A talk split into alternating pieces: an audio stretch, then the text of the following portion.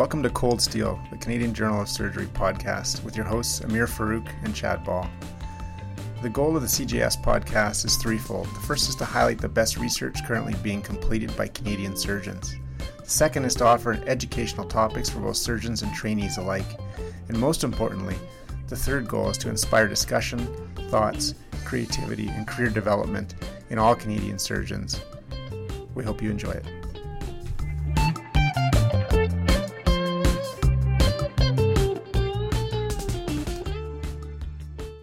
Hello, everyone. From everyone at the Canadian Journal of Surgery, I just wanted to extend our best wishes and hope that all of our listeners are doing well during these unprecedented times with COVID. In the interim, we're going to keep on putting out podcasts for you to listen to. In this episode, we interviewed Dr. Neil Parry. Dr. Parry is a trauma surgeon at the University of Western Ontario, and we had a wide ranging discussion with him, ranging from REBOA to pelvic packing to really some high level concepts such as how to run a trauma. We hope you enjoy. Dr. Parry, thank you very much for joining us on the podcast and taking time out of your very busy schedule. You're uh, flying all over the country, it seems, and going to all different meetings and giving talks all over the place. So we really do My appreciate. pleasure. Yeah, thank thank you very much. Um, I think we just wanted to start off a little bit by um, asking you a bit about your training, uh, where you did medical school, and how you ended up coming to Western. Sure. So I did medical school at Western. I got in on the uh, second round. It wasn't a first pick, uh, but managed to get in. And then uh, did uh, residency here. Um, I must say, when I was thinking about residency, it kind of came down to probably at the time my top ones. I was thinking were either Edmonton or or London, and it was mainly from uh, Dr. Duff, who was our chair at the time, and, and, and Dr. Girotti, who were, who were both here, big uh, um, influences. Um, reason why I wanted to stay in London.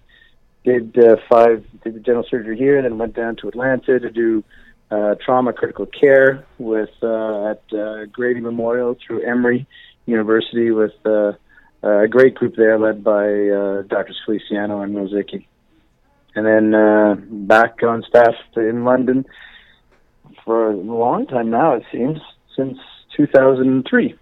How, how did you pick surgery specifically, Neil? Like, why not why not gastroenterology, for example? Yeah, good question. Like, you know, it, it's funny in, in clerkship back in you know when we did med school, you really didn't, you never got exposed to any surgeons. Um, you didn't do anything clinical really until your third year when you started your clerkship. So I actually went into clerkship thinking like, you know, I kind of like the physiology of the kidney, and I, I'm just a little kid inside, so I like pediatrics, and um, I thought that's what, something I was going to do. So I started my clerkship with surgery, and uh, lo and behold, uh, it opened my eyes, um, and I just sort of fell in love with it. The, it was really the, the team aspect and the immediacy of it all uh, that really drew me in. And um, you know, I, I kind of mulled around between plastics, ortho, and general, and then uh, as a nice. Uh, influential clerk that I was, or the senior resident I had on the medicine, my medicine rotation, you know, said, listen, you know, if you want to look after sick people, you gotta, and you want to do surgery, you gotta do general surgery. And uh, I, that's kind of how it all happened. It wasn't a big eureka moment in any way. Uh, that's interesting. It, it's true for so many of us, hey? You know, everyone Yeah. thinks you, you come in knowing exactly what you're going to No. do, rarely is that the case. Not even close. Uh, having known you for a long time, Neil, uh, from the outside, and I think we've talked about this a little bit, it, it seems like you're having a ball in life, and, and that you're really you you uh, you you you balance so much stuff so so well. Um, we've also talked about you know w- what balance means and, and how it's different for different Yeah. people. But you know, you have a great family. I hope you don't mind mentioning, but you have three fantastic kids, a fantastic wife Okay. you clearly have an academic footprint. You're on lots of national, international committees. You come to lots of meetings. We see each other all over the place. Um, how, how do you how do you kind of maintain that balance, and and more importantly, how, how does that interact with kind of how happy you seem as an individual? Yeah, it's a it's a challenge, that's for sure. Uh, you know, as we said before, a lot of some smoke and mirrors to make things work.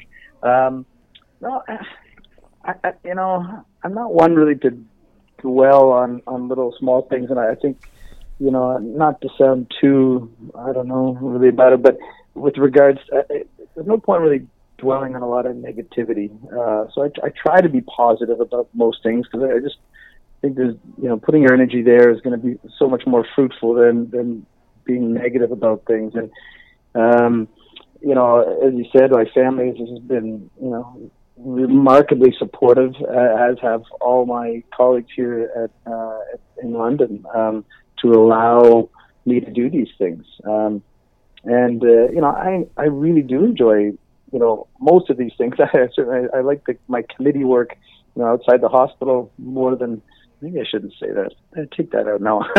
um, but I uh, no, I enjoy all all the the, the committee work, uh, the camaraderie, and and I really enjoy you know always learning from uh, other people and how they how their systems or or just individual things are are being done you know, and getting the balance again, it, it comes back to the, the support that, that are that's around you, and just trying to keep things positive. Yeah, that's that's such a good piece of information. I mean, you you guys in the in the trauma and critical care and uh, acute care surgery group in London have such an amazing group. You you've recruited so well. Um, you know the the group dynamic, at least from the outside, seems absolutely amazing we, we probably don't thank our partners enough, quite honestly, hey, to mm-hmm. allow us to do the, a lot of this stuff. And uh, it's amazing to see a, a group like yours and how you guys leverage off of each other and support each other, and and the general uh, morale being so good. It's it's fantastic. Um, yeah, you, I just want to echo that again. You're you're absolutely right, Chad. Like the the group that we have, it's worked out very well. Again, you know, um, holistically and even selfishly, it's made my life so much easier. There's just fantastic people to be to be around and work with, and um, you know it, it makes again it, it it gets it just makes it positive. It's just that a good vibe, a good energy um, to be able to, to, to allow people to to pursue the, what they want to pursue. Yeah, there's, there's no doubt. I mean, just to go off on a tangent, maybe the recruiting people is hard. Recruiting great people mm-hmm. is harder. How how did you guys manage to to attract and and and recruit such great folks that fit so yeah. well? Yeah, it's a, it's a good question. I think we've been you know fortunate that um, it's it's been a bit of a you know London always sort of had this uh, reputation as being a, a hard ass general surgery place. People get beaten and worked into the ground and that sort of stuff, and that's clearly not true. Yes, we work hard, and so does everybody everywhere. Um, but there's a really good sense, and I think that's come historically from you know from Dr. Duff, uh, Girotti, Ken Leslie, these leaders that have just that that just demand respect and, and responsibility, and it, and it comes down to treat everybody equally, uh, and it just comes down that way. So with that, that comes down to the residents. The residents are, are fairly happy. Uh, I think again, that's you know just my outside look, um, but uh, you know we've been able to uh, engage a few residents that uh, really liked you know the acute care sort of surgery t- uh, side of things and the trauma. Have gone out to, uh, way to do fellowships at great places and have come back and have added just tremendously to the program. So we've been fortunate to, to be able to recruit them back and, and not get uh, stolen away somewhere else. Yeah, it's amazing. Such such a great group. Um, you, you and I often see each other at, at lots of different events nationally, internationally, and I was wondering what your take on um, you know, especially for for uh, for trainees, whether it's medical students or more commonly residents and occasionally fellows and junior staff. What, what your thoughts are on how you target um, a particular society to join? So, what what's important? What do you what do you get out of it? And then similarly, really the same question for for associated conferences, maybe either general surgical or subspecialty wise. What what do you think of all that if you were to give those folks advice? Yeah, I think that you know early on in our training, and then as we move along through our careers, they they change. And so early on, I think it's you know to be able to um, you know meet other people and and connect, uh, uh, to just to try to to get some feelers out and, and to, to get a lay of the landscape, and really just to learn how these systems work. So the, the premises of all of these, it has to be something that you're really interested in. There's no point in going trying to join a conference because oh, wow, someone told me this is a great one, I should join, but you don't. That that subject doesn't interest you. So there has to be that passion there behind it at first. So I think early in the career, that's uh, the main reason why. And and then it really, as you career develops and you find a clinical uh, or an academic interest, uh, which doesn't have to be just in surgery, could could go around from there. um, and then that would really sort of drive where you go. And of course, you know, your own mentors uh, provide great advice as to where to go, and and certainly open doors for us all. That's for sure. I've been very fortunate that way, um, and and I think that's it's almost the same as along with conferences. I think with the societies, that's that's one, and most societies have their own conferences, and then um, with depending on what your academic bend is or uh, the clinical bend that one has, uh, that you either want to join some committees that you think may be able to actually make a difference, um, and because they certainly do, they have a lot of these societies. And then also, if that's where the academic side is, that you want to, you know, present some of your research or or to partner up and, and link up with other people, other groups. Yeah, it's so true. I mean, it's interesting to have watched a lot of the societies change over the past, I'd say, less than ten years. There's really becoming a culture of volunteerism um, and oh, solicitation, geez, yeah. as opposed yeah. to having to wait until you're, say, mid-career to even walk onto a committee. And that's really become the culture in a lot of different societies, and it's it's interesting. Yeah. I, I, I think for the good, but it is interesting. Yeah, I think that there people are most societies now are, are acknowledging that you don't have to be, you know, mid-end career to be able to get onto this committee or that. That they seek out, uh, uh, you know, younger uh, staff and, and and rightly so, bright and energetic. That's the the first thing, of course, but but also to because ch- the culture's changed a lot, and it has to, and it, and it has, and has to be more dynamic and uh, uh, and diverse. Well, I think you you see societies as you as you point out change over time too. I mean, the reality is there's a thousand and one societies. It, it's too many, and, mm-hmm. and there's always someone saying, "Come to this and join that." But you know, people speak with their feet, and, and certainly societies become increasingly or decreasingly popular over time for that reason, no doubt. Uh, yeah. That's that's really great advice. Um, I wanted to ask you, Dr. Parry, because we actually at the speaking of conferences, we actually interviewed Kelly Vogt at uh, the last CAGS um, meeting. She talked a lot about you know returning back to this this idea that you guys have such a great group uh, at Western. Um, she talked a lot about how powerful it was as a young staff to come back and have really good mentors. And you know, we often ask, you know, young surgeons, and they always talk about having good mentors. But I kind of wanted to pick your brain. Like, what do you think uh, it it takes to be a good mentor for uh, young and upcoming surgeons? And and what are you guys doing that has made that so fruitful? That's a good question. Um, you know, we don't. We do have mentorship committees now. In the last probably five, seven years or so, we've established those. Um, but I think that's more of a uh, something to double check and make sure that people are on the right track. It's not a um, it's it's a formality. I think the the real mentorship uh, that occurs is is much more on the informal level. Um, and whether you go on to formalize that or not, you know, I, I just think that's maybe just moving the deck chairs, but I, I think that's where it really starts. And um, you know, you, you learn you learn from your own mentors, right? Just so much of that is environmental, and if there's a, a good environment for that, and and that's you know you're very thankful of how you've been trained and how things have gone, then you tend to you tend to to pay that forward. I really do believe that, and and so you know, with Kelly, you know, she might have been excited to come back, but we were ecstatic, you know, the fact that she was coming back to to work with us. So it's pretty easy, you know, to to be a mentor and to help somebody uh, along in their career in, in that path. Um, you know, I, I don't think there's anything really super specific about it, though. It, yeah. Yeah, it's not certainly not, a, not an easy question that uh, uh, I've asked you, and I don't think there's any secret sauce, but uh, kudos to you guys for being uh, trying to make that uh, Western such a great place uh, to come and work. Um, well, thanks. If it's okay um, with you, then I'd like to switch gears uh, a little bit and hit you with some uh, clinical questions because a few of us have a little quiz coming up at the end of the year. Um, I know nothing about that. Yeah, yeah exactly. Um, so here's a, here's a question, and I kind of have a few different layers to it uh, that I'd like to pick your brain about. Um, so uh, the scenario is that there's a 40 year old female brought in by EMS after suffering a head on collision.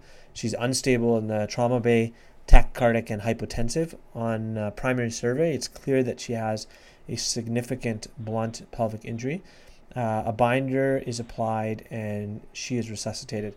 And I think the first question I want to ask you about this actually isn't specifically clinical, but uh, you know I've seen what the trauma bays are like in Calgary, and uh, unfortunately they're often quite chaotic. And uh, you know no matter how much our trauma staff really have tried to have meetings and sit down, it, it really seems quite challenging sometimes to maintain a certain sense of order uh, while still uh, keeping some urgency.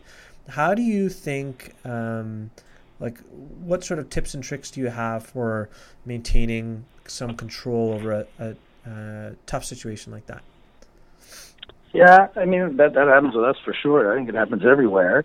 Um, there's lots that have been has been written and attempted in order to sort of decrease the mayhem with you know, stickers, different colored uh, gowns that people wear, different color hats, whatever, uh, perimeter tape where you can't come around. Uh, I I don't think I think you have to have one to step back. You need to have somebody who's a good leader. So the person who's the trauma team leader uh, needs to be able to take control of the situation. Uh, that doesn't have to be the general surgeon or the trauma surgeon if someone's sick like this. I think should be the one who takes control. Um, and uh, so that that's the first thing is you need somebody who can do that. And with that, then yeah, you know, as I tell our residents and fellows and that sort of thing, you know, you be respectful, but we're not there to you know to make buddies with everybody down in the trauma bay. You're there to save that patient's life. So you you know respectfully say, okay, who's not involved? No, you okay? Stand back and or get out of the room, please. Um, and then you know everybody should have an assigned task you know, we've recently just gone to the stickers so people will know who people are. So who's the trauma team leader, who's from general surgery, anesthesia, ortho, emerge, that kind of stuff. Um, and I think that helps just with communication uh, within that area when it's sometimes chaotic. But it has to be a good leader to to be able to take control of the situation.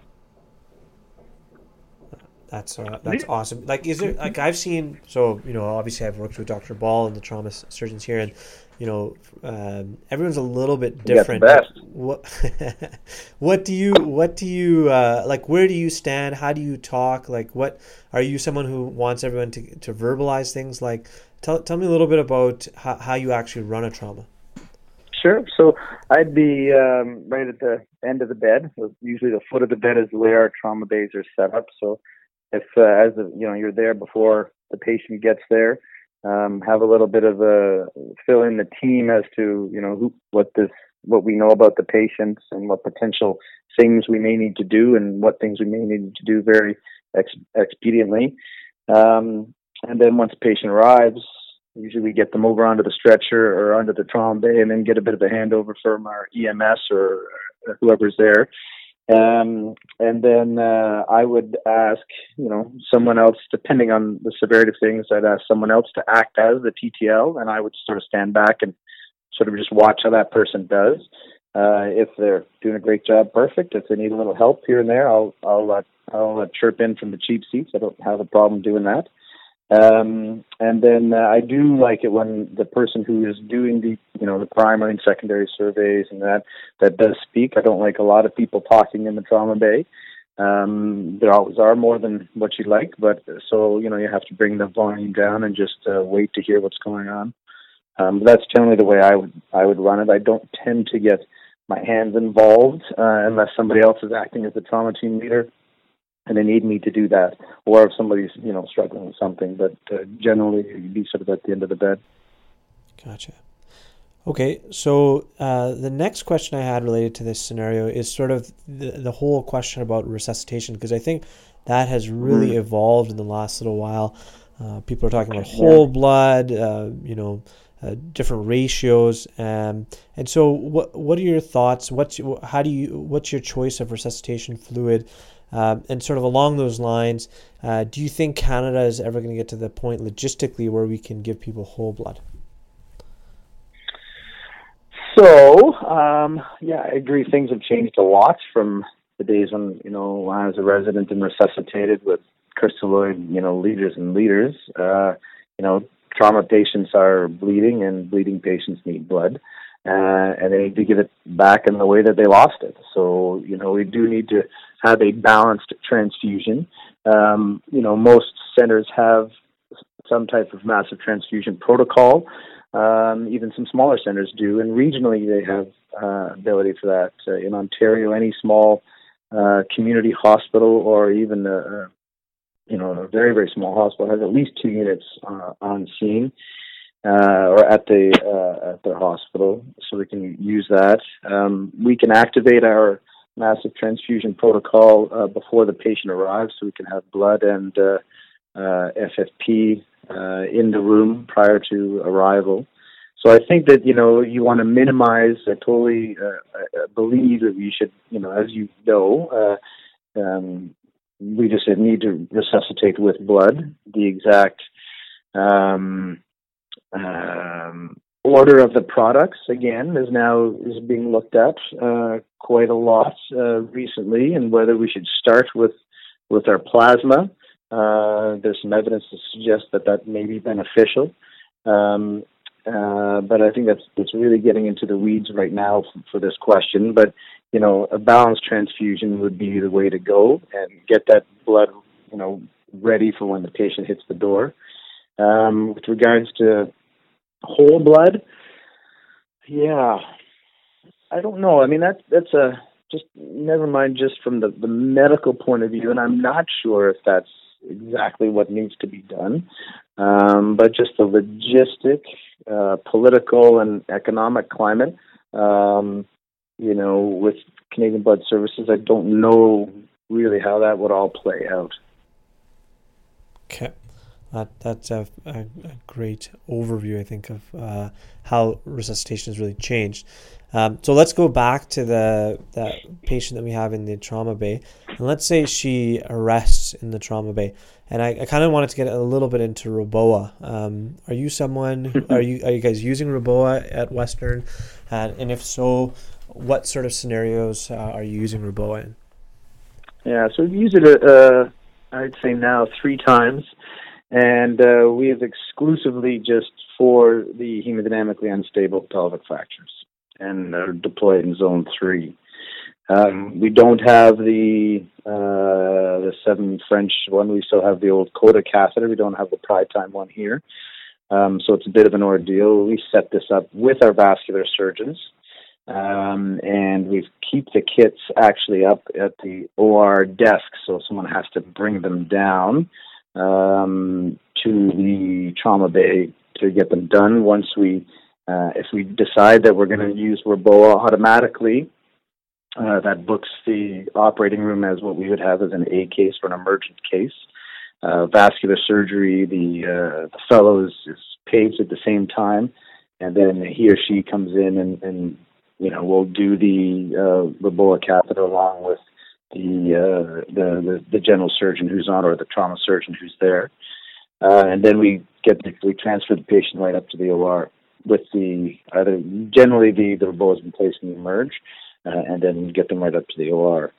So that, we've only done it three times uh, successfully on uh, two out of the three. One was an older guy who had really tortuous and atherosclerotic uh, uh, iliacs, and we just couldn't get the uh, catheter in, so we abandoned it. Um, but he was was in the OR at this point.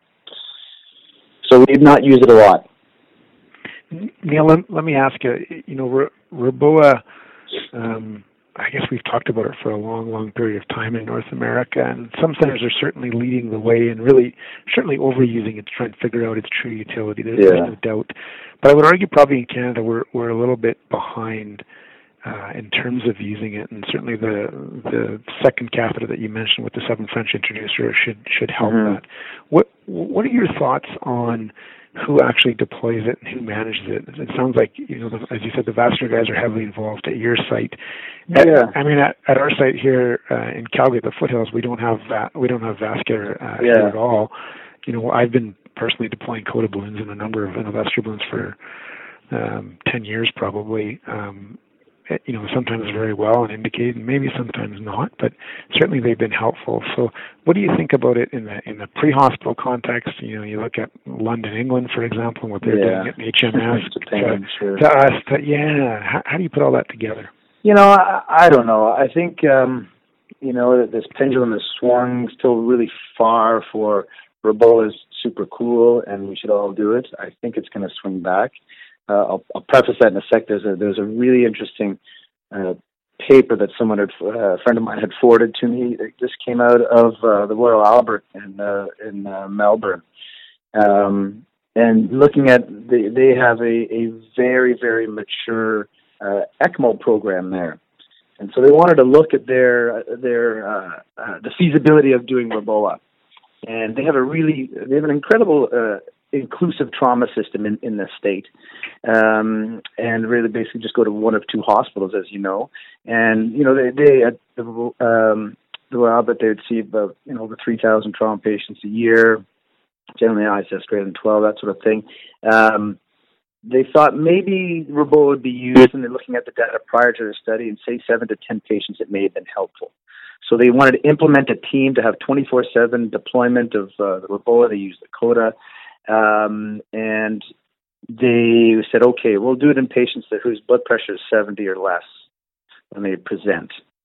Uh, and in that, they had, I think, 13 patients or so that came, and and only, and none of them had any REBOA, a REBOA depl- deployed successfully. And so their conclusion with all this is one, even with a very try to get a mature team to uh, deploy REBOA, um, they couldn't really get that working as well. And then two, the, the patient population just weren't sure if really that would have helped with any of them. So I thought it was very like a really interesting way to, to look at it.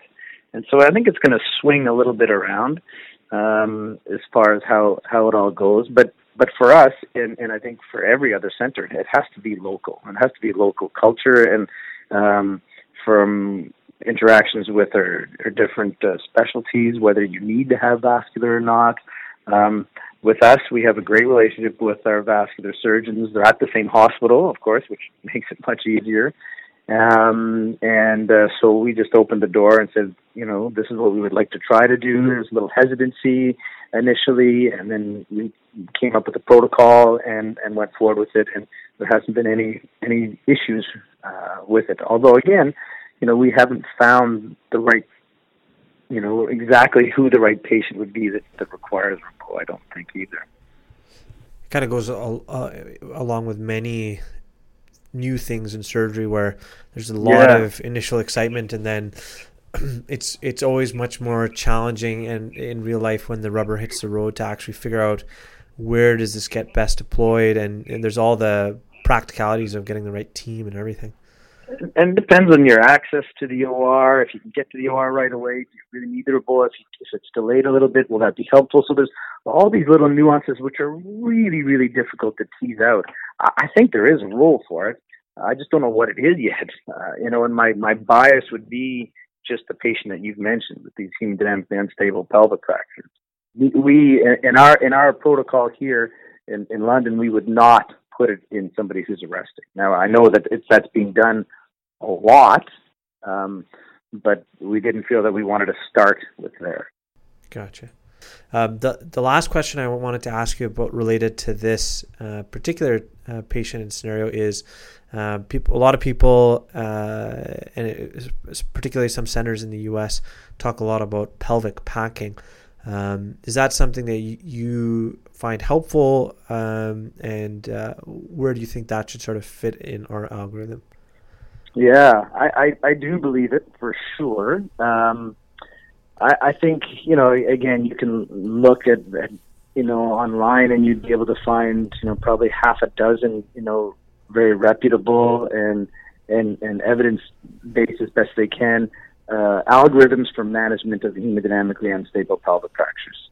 So you know when there's that many, there's probably not a right way to do it or not. But my my bias is, would be certainly if someone comes in who's got an unstable pelvic fracture, um, regardless of everything else, you know, it's easier if they've got a positive FAST and whatever else. But if they if they just have the, the pelvic fracture, I think they should be resuscitated in the operating room.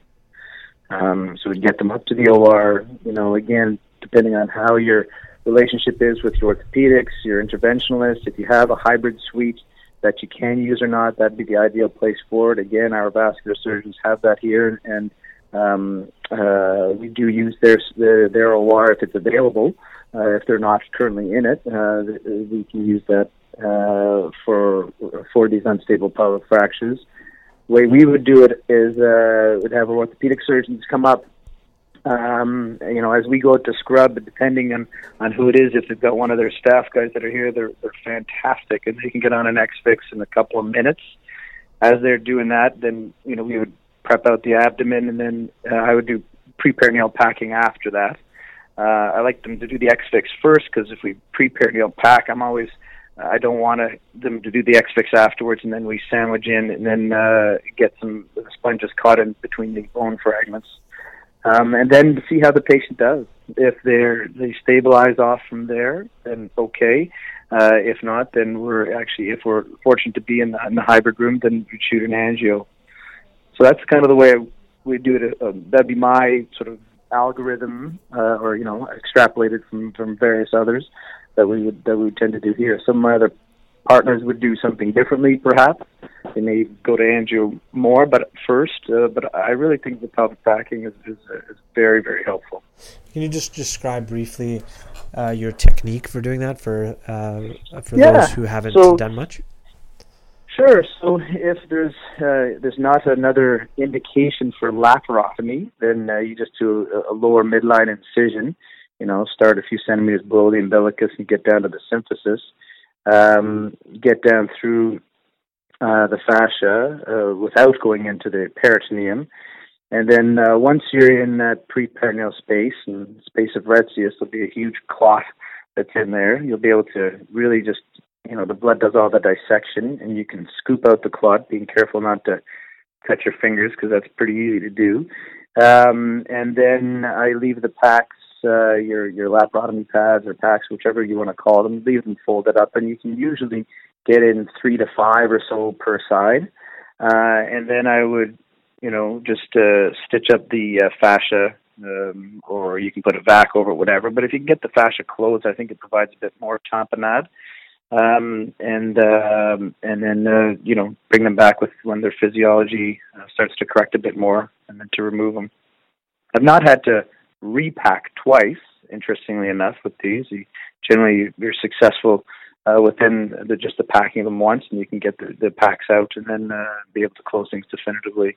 If the patient's had a you, you need to do a laparotomy, then you can truncate your uh, incision to just below the umbilicus, and then leave a bit of a bridge to do a lower midline. Or probably what's even easier is to do a Pfannenstiel type incision in that in that case, um, and then uh, do the but do you know um, be able to do your pre-peritoneal packing through it. So you do your laparotomy, you leave a bit of space so that you can actually still get into that pre-peritoneal uh, plane. Yeah. Gotcha. Yeah, because you need to have that. You, you, know, people will describe doing a full laparotomy and then entering the space of Retzius from within the abdomen, getting down, but you really don't have any. Uh, you you can't really get a good vector packing that way, the same way you can from from coming anteriorly uh, above, if you know what I mean. Yep. So I would I would do two separate incisions if that's what I thought.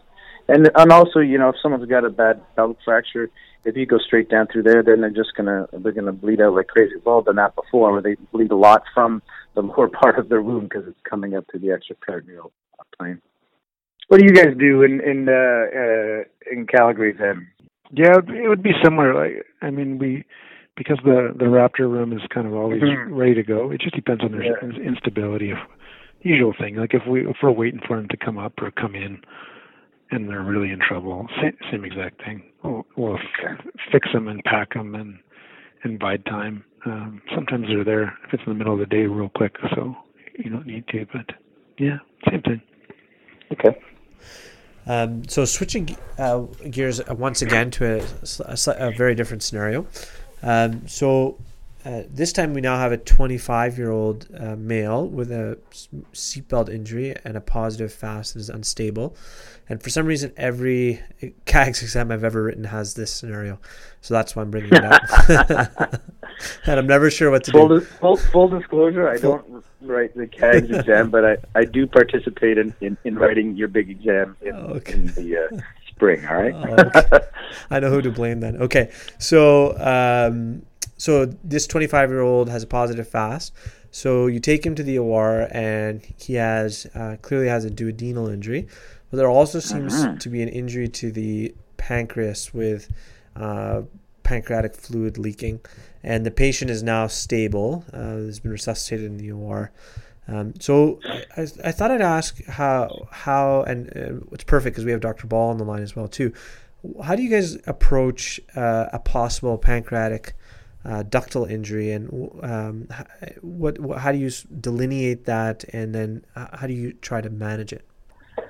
Yeah, so I guess um, you know one the patient stability and with as you know with with these pancreatic or pancreatic duodenal injuries is often major vascular injuries involved as well. So uh, that all depends. But in this scenario here, where patient stabilized, uh, when you need to be able to identify if there's a duct. If you see, you know, a clear transection, then some, you know, pancreatic fluid mixed in with the blood, if you're ever so lucky, then uh, then uh, that's obvious. I think that when it gets very difficult is when you're unsure.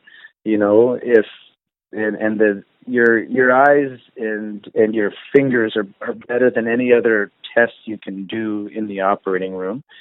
So if the gland is, has a big central area of maceration, or it looks like it's been transected more than 50%, or obviously transected right in half, um, then you go on and, and, and, and do your resection depending on where it is. You know, if it's to the uh, left of the uh, mesenteric uh, vessels, then you just go and do distal pancreatectomy and, you know, most likely splenectomy at the same time. You can't do splenic preserving if they're super stable and nothing else is going on. But most of the times that's what what we would do. Um, you know, with the uh, duodenal injury, with this type of scenario, it would most likely be a blowout injury.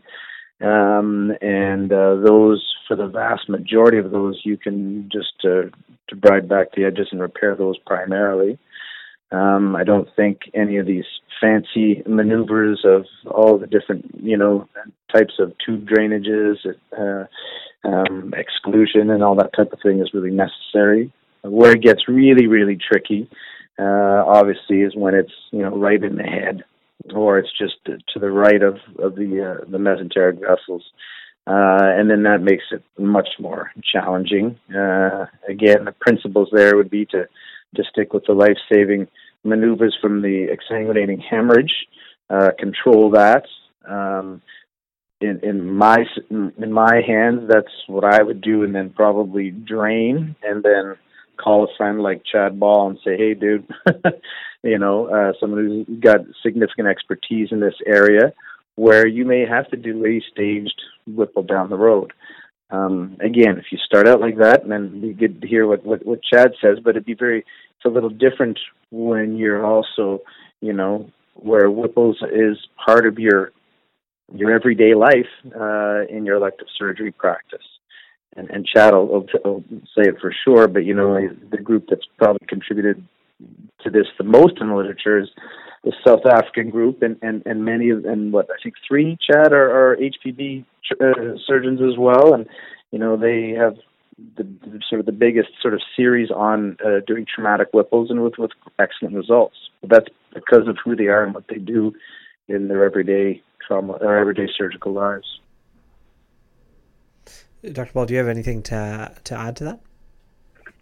Not not a lot. I think that's beautifully said, uh, uh, Neil, for sure. Um, Neil and I see most clinical things exactly the same way, just based on our training. but um, yeah, you know, I, I, I think the overriding take-home principles, whether you're doing an oral exam or a written exam, or you're you're maybe working in a community center, and one of these, uh, you know, you're unlucky enough when one of them comes in, are, are exactly what what uh, um, Neil highlighted. So number one, you know, you have to stop the th- immediate threat to that patient's life, which is going to be bleeding. And that can be venous, it can be arterial, it can be a combination of both. So that's that's number one. Number two, I think, as an overriding principle is is is get help uh, the best you can. Now, if you're if you're in a small rural Alberta town, that might not be possible except over the phone. Um, but certainly, if you have access to to more experience or or uh, just just educated hands, that's that's huge. Uh, and number three is, you know, don't try and do too much. Don't don't try and do stuff that will change the trajectory mm-hmm. of that patient. Um, sometimes less is more until, you know, as the South Africans would call it, the pancreatic cavalry uh, arrive. and I, I love the fact that Dr. Parry brought that up. Um, the the group in Cape Town is it's exactly right. They've they've published really more on this in the last 15 years than anyone else. And on the HPB side, they're led by Professor uh, Krige, who's just recently retired, but as he was retiring, did a full PhD in pancreatic injuries, and that's where a lot of those recent papers have come from. And what you see when you when you go there and, and you're friends with those folks is that the interaction between the HPB surgeons and the trauma surgeons is almost like uh, um, nothing I've seen anywhere else in the world. They are very, very close and, and very tight, and they deal with those injuries together. And um, there's no question that the pancreas surgeon is going to think about it differently than the trauma surgeon, and vice versa.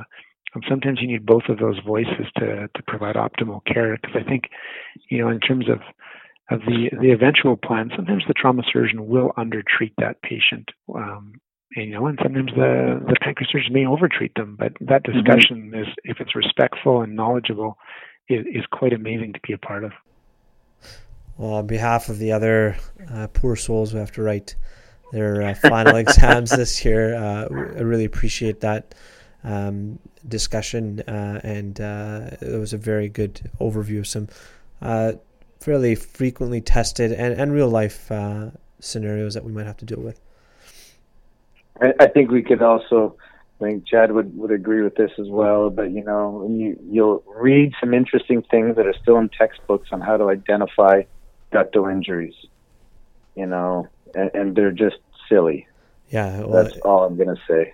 exactly. There, there's a, as Mattox would say, the pa- printed page can tolerate anything, but uh, patience can't. Yeah, it's, it's very true. The the only thing to that I would add potentially wow. is in, in some penetrating injuries, particularly stabs, the ultrasound um, is a is a beautiful tool. And although, granted, 99% of surgeons are not looking at pancreas or pancreatic duct, uh, ductal anatomy with an ultrasound, it's a pretty simple um, task as long as the gland isn't isn't super beat up.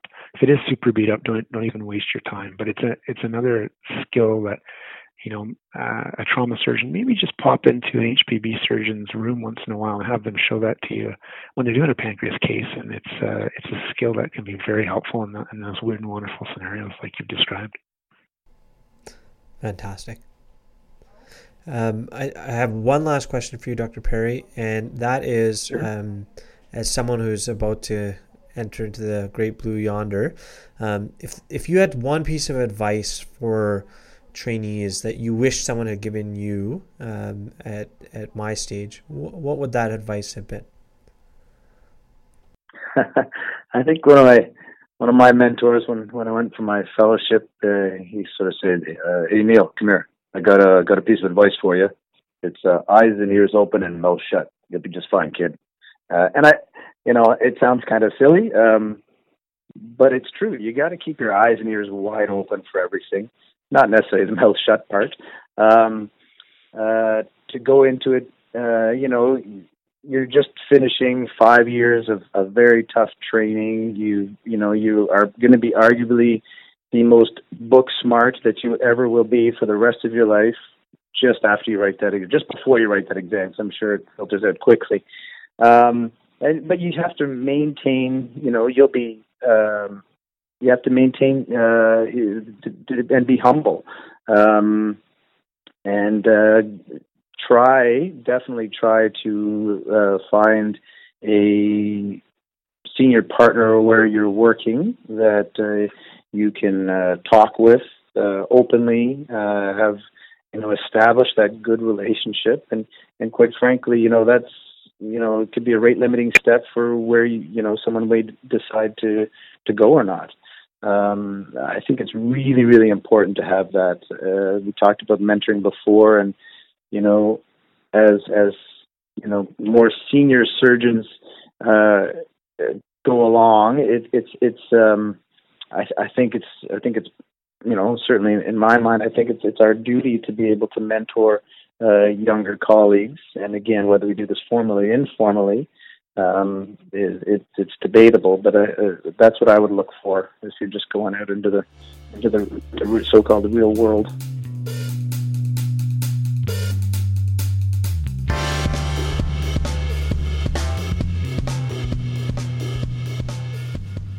You've been listening to Cold Steel, the official podcast of the Canadian Journal of Surgery. If you've liked what you've been listening to, please leave us a review on iTunes. We'd love to hear your comments and feedback, so feel free to email us at podcast.cjs at gmail.com or connect with us on Twitter at CanJSurge. Thanks again.